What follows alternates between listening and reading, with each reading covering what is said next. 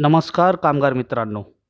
मी भूषण कडेकर स्वागत करत आहे तुमचे कामगारनामामध्ये.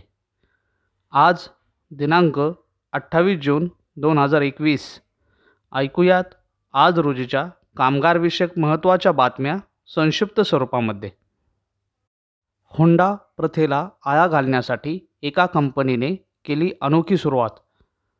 हुंडा प्रथेला आळा घालण्यासाठी शारजा स्थित एरिस ग्रुप अँड कंपनीने आपल्या कर्मचाऱ्यांवर हुंडाविरोधी धोरण लागू केले आहे. म्हणजेच जर या कंपनीत काम करणारे कर्मचारी हुंड्याची मागणी करत असतील तर त्यांना त्यांच्या नोकऱ्या गमवाव्या लागतील आणि त्यांच्याविरुद्ध कायदेशीर कारवाई देखील होऊ शकते. ऐकूयात पुढील कामगारविषयक बातमी.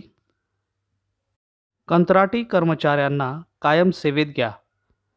कोरोना काळातील कंत्राटी कर्मचाऱ्यांना कायम सेवेत घ्या अशी मागणी राज्य सरकारकडे करणारे निवेदन या कर्मचाऱ्यांच्या कृती समितीने यावल येथे मंत्री गुलाबराव पाटील यांना दिले.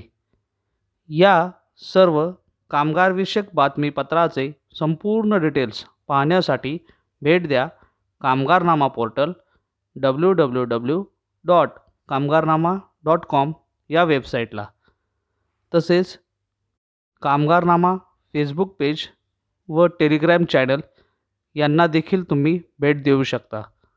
आजचे कामगारविषयक बातमीपत्र येथेच संपले. धन्यवाद.